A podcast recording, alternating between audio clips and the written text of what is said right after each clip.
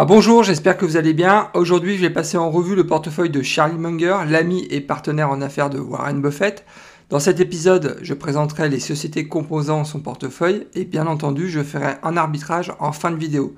Restez avec moi, on se retrouve tout de suite après le jingle.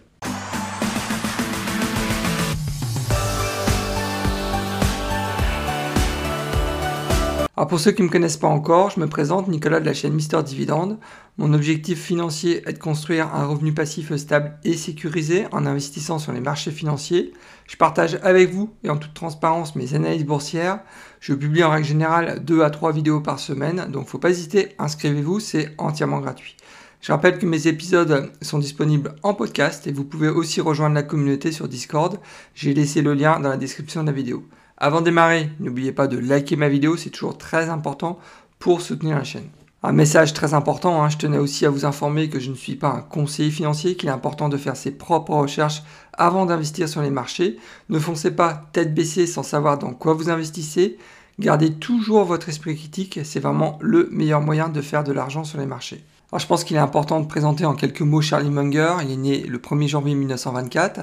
C'est un ancien avocat spécialisé en droit immobilier. Il est actuellement vice-président de Berkshire Hathaway, président du Daily Journal Corporation. Il est aussi administrateur euh, de Costco et enfin, c'est un philanthrope de la première heure. il faut savoir que son portefeuille est composé de seulement 5 titres. Hein. Il est disponible sur euh, le site Dataroma. Euh, dans, ces cinq titres, donc, il y a trois sociétés du secteur financier, une société du secteur discrétionnaire et une société du secteur des matières premières, donc dans l'industrie de, l'acier. Au niveau des zones, géographiques, il faut savoir qu'il y a trois sociétés américaines, une société chinoise et une société coréenne. Donc il a une approche quand même plutôt mondiale de, de l'investissement, au contraire de Warren Buffett qui est quand même connu pour privilégier les investissements uniquement américains la première ligne dans le portefeuille de euh, Charlie Munger, c'est Bank of America. Bank of America, c'est un groupe bancaire hein, organisé autour de 5 pôles d'activité, mais ce qu'il faut retenir, c'est qu'ils font 56% de leur chiffre d'affaires sur toute la partie commerciale et 20% sur toute la partie banque d'affaires et d'investissement. J'ai noté euh, deux concurrents à Bank of America. Le premier, c'est Wells Fargo, que vous devez certainement connaître, symbole WFC, et le second, Citigroup, symbole C. À savoir que euh, Charlie Munger possède actuellement 97 millions de dollars en titres donc, de Bank of America, ce qui représente 43% euh, de son portefeuille total. Donc c'est bien, évidemment la plus grosse ligne de son portefeuille. Alors le symbole de Bank of America, c'est BAC du secteur de la finance. Le dividende est actuellement à 1,93%. Son dividende est plutôt bien sécurisé. On est sur un période de 23%.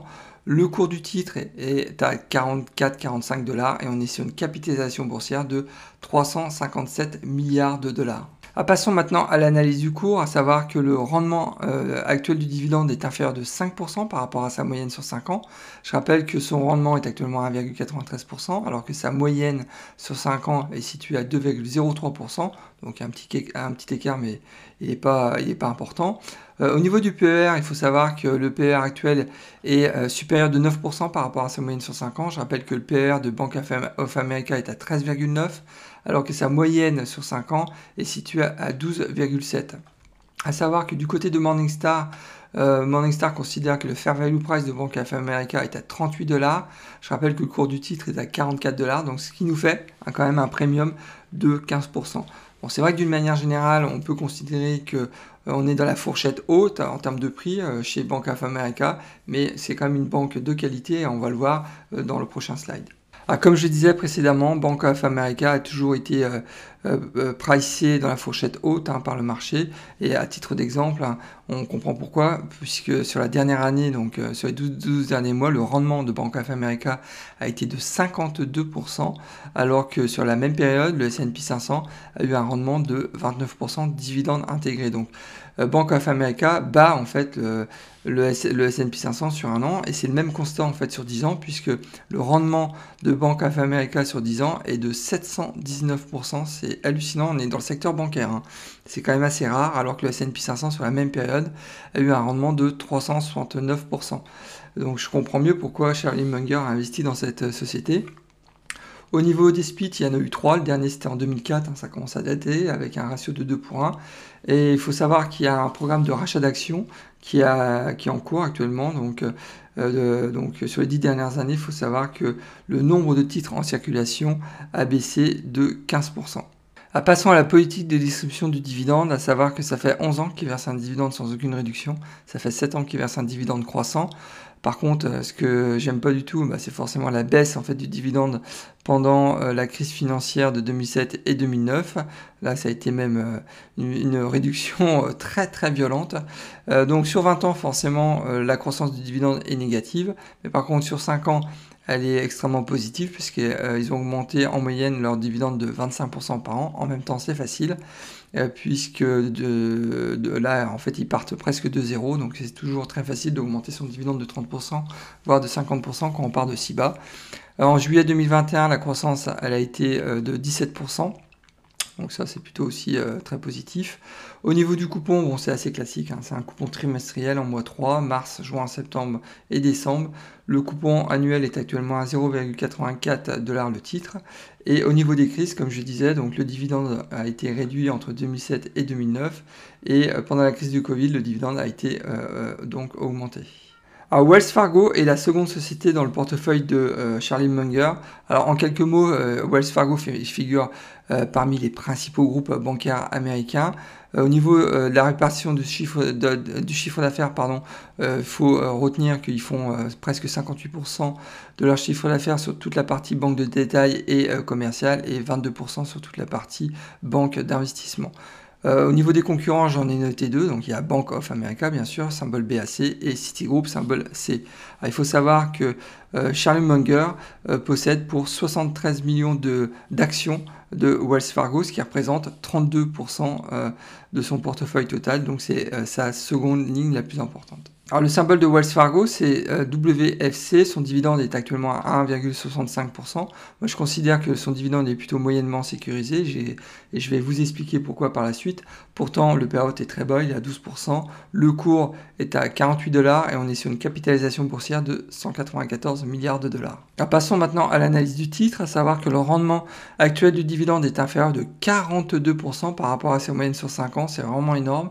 Je rappelle que le dividende est à 1,65% alors que sa moyenne sur 5 ans est, située à 2,86%. Donc il y a un peu plus d'un point d'écart quand même. Euh, par contre, au niveau de son PER, il faut savoir que le PER est supérieur euh, de 6% par rapport à sa moyenne sur 5 ans. Je rappelle que le PER de Wells Fargo est à 13,4 alors que sa moyenne sur 5 ans est située à 12,6. Du côté euh, de Morningstar, il faut savoir que Morningstar considère que le fair value price de Wells Fargo est à 55 dollars. Le cours du titre est autour de 48, donc ça nous fait un discount de 12%. Sur ma chaîne Mister Dividende, je vous montre comment j'ai réussi à gagner 300 dollars par mois de revenus passifs grâce à mon portefeuille d'actions à dividendes croissants. Alors n'attendez pas, abonnez-vous, c'est entièrement gratuit et bien évidemment si le contenu de la vidéo vous plaît, vous pouvez aussi liker la vidéo.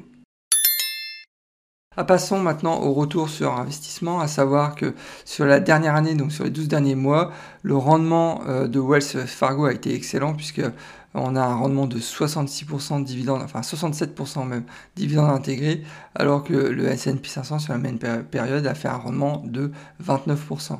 Sur 10 ans, c'est nettement moins bon. Sur 10 ans, Wells Fargo a eu un rendement de 88%, alors que sur la même période, euh, le S&P 500 a eu un rendement de 369%. Donc là, il n'y a vraiment rien à dire et on constate de, toute façon que Wells Fargo euh, végète euh, maintenant depuis 2018. On voit sur le graphe de 10 ans, donc depuis 2018, ils sont même en tendance négative. Au niveau des splits, il faut savoir qu'il y a eu jusqu'à présent 6 splits. Le premier c'était en 77, ça commence à dater. Le dernier c'était en 2006 avec un ratio de 2 pour 1. Euh, il faut savoir qu'il y a aussi un programme de rachat d'actions euh, donc, euh, qui a plutôt bien porté ses fruits puisque le nombre de titres en circulation a baissé de 21% sur les 10 dernières années, ce qui devrait permettre aussi à soutenir le titre s'il continue dans cette direction. Ah, passons à la politique de distribution du dividende de Wells Fargo qui est vraiment pas bonne. On le voit sur 10 ans, ils ont baissé leur dividende à trois reprises. À deux reprises euh, pendant la crise euh, financière de 2007 et 2009. Hein, ils ont baissé leur dividende en 2008, en 2009. Et pendant la crise euh, du Covid, pardon, en 2019, ils ont aussi baissé leur dividende. Donc là, inutile de vous dire que bah, c'est éliminatoire direct hein, pour moi, puisque moi je recherche principalement des sociétés qui sont capables d'augmenter leurs dividendes, même pendant, pendant les crises. Euh, sinon, au niveau du coupon, il faut savoir que c'est un coupon trimestriel assez classique en mois 3, mars, juin, septembre et décembre. Le coupon annuel est à 80 cents le titre. Et pendant euh, les crises, comme je disais, donc ils ont, bah, là ils font un, strike. Hein. Euh, ils ont réduit leurs dividendes pendant la crise de 2007 et 2009 et ils ont aussi réduit leurs dividendes pendant la crise du Covid. Donc vraiment pas bon du tout. La troisième société dans laquelle euh, Charlie Munger a investi, c'est Alibaba. il faut savoir qu'Alibaba est la première place de marché chinoise en ligne. Le groupe propose donc une plateforme permettant aux particuliers et aux professionnels d'effectuer leurs transactions d'achat et de vente. Donc l'activité s'organise autour de trois pôles. Ce qu'il faut retenir, c'est qu'ils font 86% de leur chiffre d'affaires sur l'exploitation donc de cette plateforme de commerce en ligne. J'ai noté deux concurrents que vous devez très certainement connaître, Tencent et JD.com qui sont chinois. Euh, donc à savoir que Charlie Munger a investi 44 euh, millions de dollars dans cette société, ça représente 19% de son portefeuille total. Alors le symbole d'Alibaba, c'est BABA du secteur de la consommation discrétionnaire. Il faut savoir que cette société ne distribue pas euh, de dividendes. Alors le cours euh, d'Alibaba est actuellement à 122 dollars. On va voir sur les prochains slides que le cours a fortement chuté hein, cette année et la capitalisation euh, boursière d'Alibaba est à 331 milliards de dollars. Ah, passons maintenant à l'analyse du titre, à savoir que son PER est inférieur de 63%, c'est vraiment énorme par rapport à sa moyenne sur 5 ans. Je rappelle que le PER d'Alibaba est à 13,10 alors que sa moyenne sur 5 ans est à 35,74, donc l'écart est vraiment euh, très très important. Comme je, vous disais, le, cours du titre a été vraiment massacré cette année.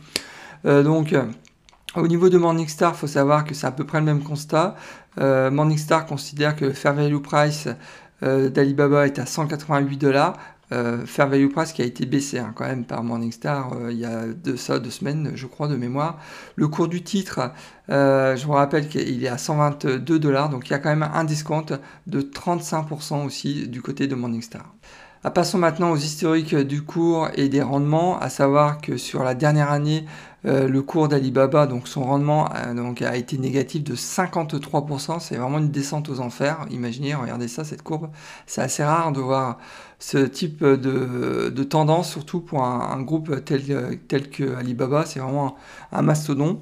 Euh, donc, euh, alors que le S&P 500 sur la même période, je rappelle qu'il a eu une croissance de 29% dividendes intégrés. Sur 10 ans, il faut savoir que Alibaba a fait une croissance, un rendement euh, de 33%, alors que le S&P 500, sur la même période, a eu un rendement de 369% dividende intégré. Ce qui est vraiment intéressant de voir, c'est que euh, on, le constate hein, depuis début 2021. Regardez, hein, la, chute en fait du cours du titre d'Alibaba est vertigineuse. On se demande même jusqu'où ça peut aller. Donc euh, vraiment très très inquiétant, sachant que je vous rappelle que je suis actionnaire en fait hein, de cette société. Donc ça m'inquiète un peu quand je vois ce type de euh, de, de, tendance, puisque moi je suis actuellement, je crois, de mémoire déjà à une, à une moins-value latente de presque moins, moins, moins 30%, je crois. Donc, euh, ouais, c'est chaud les marrons. Hein. Donc euh, au niveau des splits, il faut savoir que jusqu'à présent jamais eu aucun euh, split euh, du titre. Au niveau du nombre de titres en circulation, il y a eu une augmentation de 9% sur les 10 ans. Donc voilà tout ce qu'on pouvait dire sur la partie retour sur investissement. La quatrième société euh, que possède Charlie Munger, c'est US Bancorp.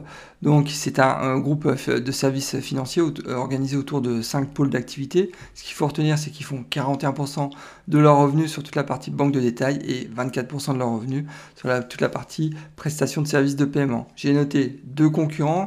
Le premier que vous connaissez maintenant, c'est Bank of America et le second, 50 Third Bancorp, symbole FITB. Il faut savoir que Charlie Munger a investi à hauteur de 9,8 millions de dollars dans cette société, ce qui représente 3,69% de son portefeuille total. Alors le symbole de US Bancorp, c'est USB. Son dividende est actuellement à 3,21%. Je considère que son dividende est moyennement sécurisé. On est sur un période de 35%.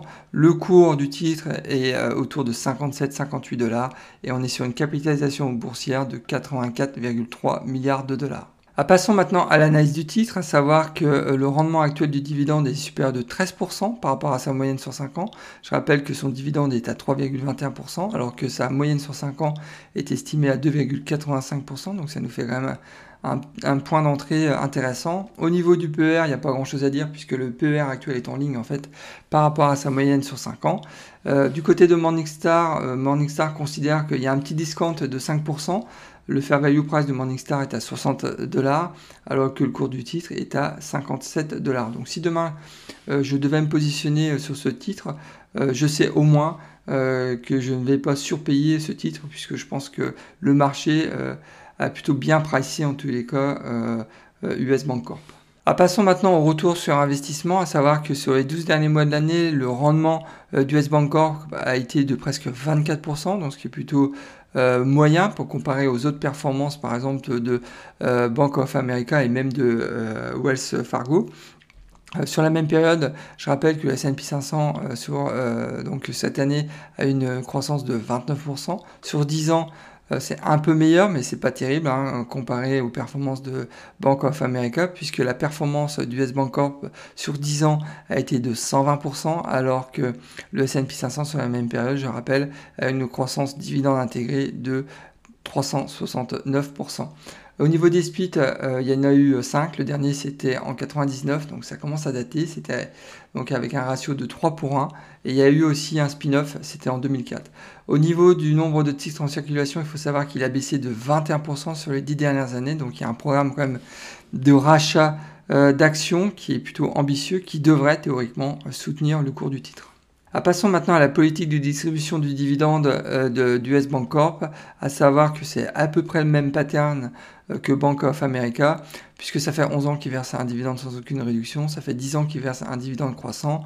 Il y a eu aussi, comme pour euh, tout le secteur bancaire de toute façon, une réduction du dividende pendant la crise financière de 2007 et 2009, à savoir que sur 20 ans, la croissance moyenne du dividende a été de 5% par an. Euh, sur 5 ans, ça s'est un peu accéléré puisque la croissance a été de 11% par an et en juillet 2021, ils ont augmenté leur dividende de 9,5%. Au niveau du coupon, c'est un coupon trimestriel en mois, en janvier, avril, juillet et octobre. Le coupon annuel est, actuellement à 1,84 dollars le titre. Et au niveau des crises, comme je disais, donc ils ont réduit leurs dividendes pendant la crise financière de 2007 et 2009. Et par contre, ils ont augmenté leurs dividendes pendant la crise du Covid, comme Bank of America.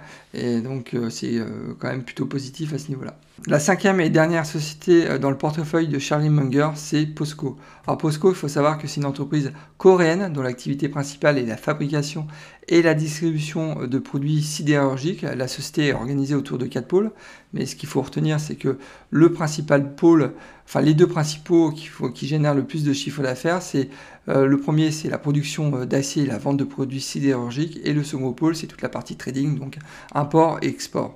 Donc, euh, à savoir que j'ai noté qu'un seul concurrent vraiment qui sont en les cas qui est connu et listé sur le marché américain, c'est Nusor, symbole NUE que je connais très bien puisque c'est Nusor fait partie de mon portefeuille. Alors, Charlie Munger a investi à hauteur de 672 000 dollars dans, dans POSCO, ce qui représente euh, seulement 0,3% de son portefeuille total. Alors le symbole de POSCO, accrochez-vous bien, c'est VPKXFF, donc pas évident. Le dividende est, actuellement autour de 5,97%. Moi, je considère que le dividende est plutôt moyennement sécurisé. On est pourtant sur un payout de 35%. Euh, donc, euh, le cours du titre est à 63 dollars euh, l'action et on est sur une capitalisation boursière de 18,3 milliards de dollars et j'avais oublié que POSCO fait partie du secteur donc des matières premières. Ah, passons maintenant à l'analyse du titre, à savoir que ça n'a pas été évident déjà de trouver des, données sur une société coréenne. Moi, toutes mes bases sont pour des sociétés américaines, voire européennes. Donc, euh, trouver des informations sur une société coréenne, c'est pas forcément évident.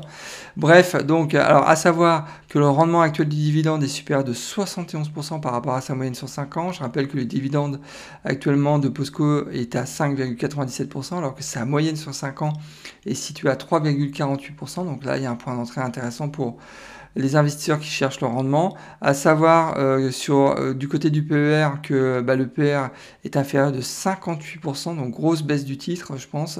Ça explique pourquoi il y a un rendement qui est intéressant à ce niveau-là. Donc le PER est inférieur de 58% par rapport à sa moyenne sur 5 ans. Je rappelle que le PER actuel de POSCO était à 3,76 alors que sa moyenne sur 5 ans est estimée à 9. Euh, dernier point, j'ai pas euh, d'informations concernant Morningstar puisque Morningstar euh, n'a pas fait d'études de, de, la société concernant le fair value price. Ah, passons maintenant au retour sur investissement, à savoir que sur les 12 derniers mois de l'année, euh, le rendement de POSCO a été négatif. Hein. le rendement a été euh, donc de moins 6,44%, alors que sur la même période, je rappelle, le S&P 500 a fait une croissance de 29%. Sur 10 ans, bah, c'est pas terrible, hein, puisque POSCO, sur 10 ans, a fait un rendement négatif de 28%, alors que le S&P 500 a une croissance euh, sur la même période de 369% de dividendes intégrés. Donc là, j'ai du mal à comprendre l'investissement de notre ami Charlie Munger. Peut-être euh, que c'est un insider qui, a des informations dont on n'a pas, mais en tous les cas, là, c'est vrai que le rendement euh, de POSCO sur les dix dernières années fait peur. Donc c'est assez rare en plus de voir ce type de, bah, de croissance négative, enfin de rendement négatif sur, sur 10 ans, mais j'ai plutôt l'habitude quand même de voir des rendements positifs. Donc euh, je m'interroge quant au choix de cette société. Bref, comme je disais, il y a certainement euh, des informations que, je n'ai pas. Euh, à savoir que jusqu'à présent, il n'y a pas eu de split du titre. Et au niveau du nombre de titres en circulation, il y a un petit programme de rachat d'actions, mais très léger, puisque le nombre de, titres en circulation a baissé de seulement 1% en 10 ans. Ah, passons à la politique de distribution de dividendes de POSCO que, que, je trouve vraiment déplorable dans la mesure où ils ont réduit euh, leurs dividendes à deux reprises pendant les dix dernières années et ils ont même annulé euh, leurs dividendes, c'était pendant la crise du Covid. Donc euh, là, bon, bah, c'est red flag aussi, indirect. Hein, ça, je peux pas, moi en tous les cas, sélectionner ce type de boîte. C'est vraiment, ça sort de tous mes critères. je vous rappelle hein, que moi j'investis principalement sur des sociétés qui sont capables bah, d'augmenter leurs dividendes chaque année. Et quand je vois ce type de, euh, de, graphes avec des, réductions, voire des annulations de dividendes, c'est, pour moi c'est éliminatoire direct. Enfin bref. Donc euh, sur, les dix dernières années, il faut savoir que la croissance du dividende a été négative, hein, de moins 2%, c'est normal, avec autant de réductions. Euh, sur les 20 dernières années, la croissance par contre du dividende a été positive de 6% par an. Euh, à savoir que la, distribution du, coupon, enfin des dividendes, est, semi-annuelle. Donc la première distribution euh, a lieu au mois de septembre, la seconde au mois de décembre. Le coupon annuel est à 1,59 dollars le titre. Et euh, au niveau des crises, comme je disais, donc pendant la crise financière de 2007 et 2009, ils ont réduit leurs dividendes. Et pendant la crise du Covid, ils ont même coupé leurs dividendes. Donc bon, bah voilà, là on a tout dit. ça c'est une société euh, qui, euh, bah, je la regarde en, temps, normal, je la regarde même pas. Ce, genre de boîte, je la regarde même pas. Ça c'est, ça c'est clair. Ah, passons maintenant au profil d'investisseur. Je rappelle que je gère quatre portefeuilles. J'ai un portefeuille retraite, un portefeuille conservateur, un portefeuille croissance et un portefeuille spéculatif. Alors, ce que j'ai, essayé de, faire, c'est j'ai, pris chacun des titres et je me suis dit, ok, est-ce que euh, chacun de ces cinq titres que possède euh, Charlie Munger. Euh, donc, est-ce qu'il pourrait convenir à un de mes portefeuilles? Donc, typiquement, Bank of America, je pense que c'est une société qui pourrait convenir pour mon portefeuille conservateur et surtout pour mon portefeuille croissance. Je suis très agréablement surpris par le rendement donc du, du, titre de cette société sur 10 ans. Je rappelle qu'elle bat en fait le S&P 500 sur 10 ans. elle bat le S&P 500 sur 2021. Euh, Donc euh, là, euh, cette, cette boîte m'a vraiment m'a plutôt bluffé en termes de performance boursière. Wells Fargo, je vois aucun intérêt d'investir dans cette société pour un de mes portefeuilles. cette société, elle a une politique de distribution du, dividende qui me convient absolument pas. donc ça, je, je, mets de côté. Alibaba, comme vous le savez, j'ai investi dans cette société dans mon portefeuille spéculatif. Je vous rappelle qu'actuellement, je suis à, moins 30% en moins-value latente. Donc, euh, c'est difficile. c'est difficile. Donc, faut, faut, se montrer patient. Enfin, j'espère que je me suis pas trompé.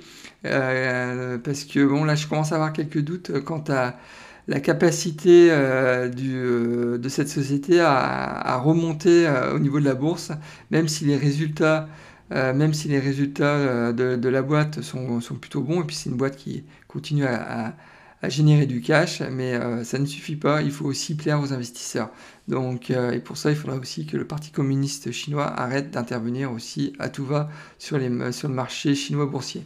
Bref, euh, concernant US Bank Corp, c'est un peu le même constat que Wells Fargo, ça ne m'intéresse absolument pas ce type de boîte. Beaucoup trop de, réduction du dividende. Euh, donc euh, non, non, euh, c'est hors de question que j'investisse dans cette boîte. Et Posco, ça ne m'intéresse absolument pas. Moi, j'ai investi il y a maintenant deux ans dans Nusor, qui, qui a à peu près le même métier que Posco, qui a une croissance de dividendes régulière. Ça fait, je crois même maintenant, 49 ans ou 48 ans, je me rappelle plus trop, qui Nusor verse un dividende croissant. Posco, on est sur vraiment une autre politique de distribution du dividende. Je pense que eux, ils distribuent un dividende en fonction de leurs bénéfices, un peu comme Rio Tinto. Donc ça, c'est le genre de profil qui me plaît un peu moins. Donc c'est la raison pour laquelle je n'investirai pas aussi dans Posco. Ah, passons maintenant à mon arbitrage. Si demain je devais investir 1000 dollars dans une des sociétés du portefeuille de Charlie Munger, je sais que je n'investirai pas, comme je vous l'ai dit, dans Wells Fargo, ni dans US Bancorp, ni dans Posco.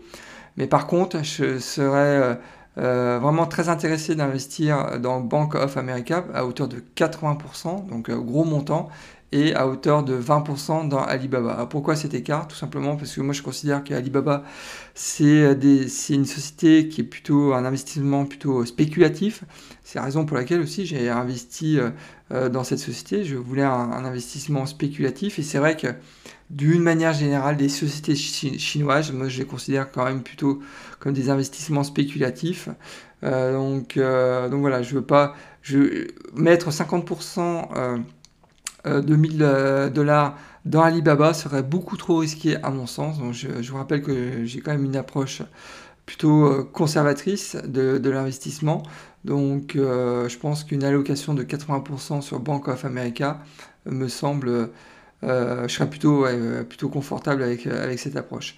Alors ces investissements donc, généreraient un peu plus de 15 dollars de dividendes annuels. Donc tiré euh, bah, exclusivement euh, de l'investissement dans Bank of America, parce que je vous rappelle que Alibaba n'a pas euh, de dividende, et ça me ferait un salaire mensuel, un revenu mensuel de 1,25 dollars. Eh bien écoutez, nous arrivons déjà à la fin de cet épisode. Alors j'espère que la revue du portefeuille de Charlie Munger vous a donné quelques pistes de, de réflexion. En tout cas, c'était l'objectif. Alors si le contenu de cette vidéo vous a plu, n'oubliez pas de liker ma vidéo, c'est toujours très important pour soutenir la chaîne et m'encourager aussi à continuer ce type euh, de contenu. Et si vous n'êtes pas encore inscrit à ma chaîne, inscrivez-vous, c'est entièrement gratuit, donc il faut en profiter. Eh bien écoutez, je vous souhaite plein de bonnes choses et je vous dis au prochain épisode et surtout bon trade, au revoir.